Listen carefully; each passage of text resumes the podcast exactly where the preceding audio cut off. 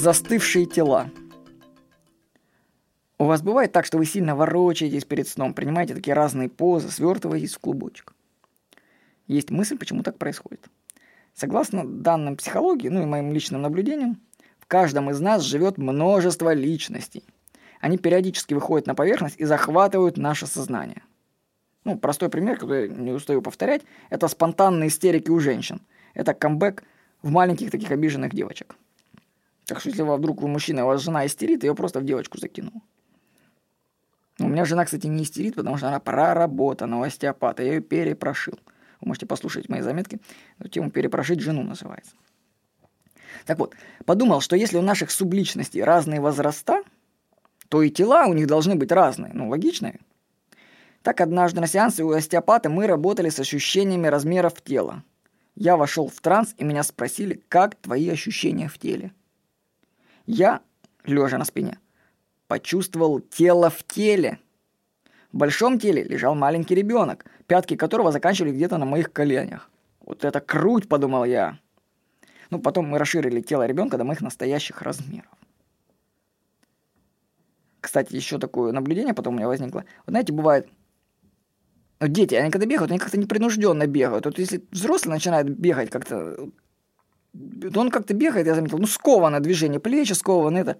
И я потом поймался на мысли, что когда ты бежишь, бывает, бежишь ты из ощущения другого, более маленького тела. Если расширить свою границу до большего тела, то ты начинаешь более естественно бегать. Потом, если вы чувствуете, знаете, такую скованность в движениях, в некоторых, допустим, в беге или в каких-то движениях, то есть попробуйте расширить свое тело просто до уровня себя взрослого, и вы увидите, что движения станут более плавными. Вот. Кстати, на сеансах холотропного дыхания часто один из эффектов – это сковывание тела. Там происходят спазмы в руках и ногах, и они обычно а, объясняются гипервентиляцией. Но в один из таких моментов на холотропном дыхании я осознал, что, ну, это, возможно, моя личная галлюцинация, так сказать, что внутри меня лежит застывшее тело. Оно было создано из хронического напряжения мышц.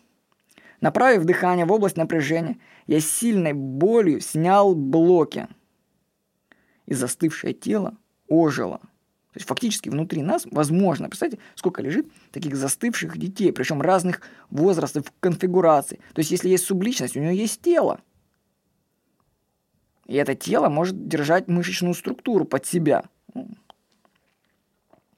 И я так просто предположу, опять же, моя личная галлюцинация, что мышечные блоки по всему телу это могут быть ничем иным, как застывшими телами субличностей.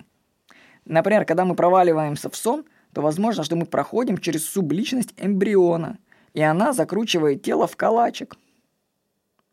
Что делать с застывшими телами? Ну как что? Что-что? Размораживать! Работать с телом. Практика йоги, аштанга йоги, поможет оживить и объединить тело. Думаю, что лет так за 5-7 тренировок можно провести свое тело и психику в порядок. Займитесь своим телом. С вами был Владимир Никонов.